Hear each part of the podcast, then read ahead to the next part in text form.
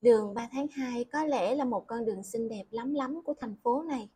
Mình bảo có lẽ vì cũng đôi lần mình cảm thấy nó thấy ghê, kẹt xe và tuổi thân, đại loại vậy. Trên con đường ấy mỗi bận khuya đi về, mình gặp nhiều cuộc đời chọn ngồi ở vệ đường, còn mình thì không thể làm gì. Ý mình là mình cũng không chắc mình có thể làm gì hoặc cần làm gì cho họ. Có hôm gặp em bé đứng ở ngã tư, hôm lại thấy một vị nào đó chắc từng là hiệp khách giang hồ, ngồi vẽ heo đất dưới ánh đèn vằn vặt. Mình thích cái từ hiệp khách giang hồ ghê. Hồi nhỏ hơn bây giờ một chút, mình thích cuộc sống trong sương, trong mây, dưới lũng qua đồi. Ngày pha cà phê, tối ủ rượu trong đèn viết rách. Nếu có cô đơn cũng nguyện ôm cho trọn tự thân tự mình. Nhưng dạo này mình ít nghĩ vậy hơn nhiều lắm.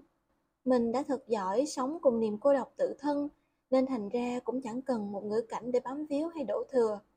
Mình đương nghĩ thế, có thể phút sau mình sẽ nghĩ khác đi rồi. Có lẽ mình thích nhất là Đà Lạt mùa trái hồng chính.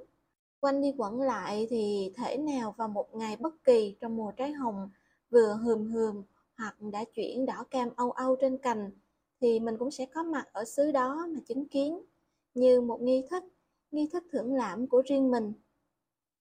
Mình không thích ăn trái hồng, tức là nếu được chọn giữa trái hồng với trái xoài thì mình sẽ chọn trái xoài, trái hồng với trái nho thì mình sẽ chọn trái nho kiểu vậy. Nhưng mình sẽ luôn thấy trái hồng ngon, sự ngon đã bắt đầu từ khi mình chứng kiến nó lủng lẳng trên cành, chứ không phải đợi tới lúc nó chạm vào đầu lưỡi. Nỗi nhớ bầu trời là một nỗi nhớ dịu dàng quá.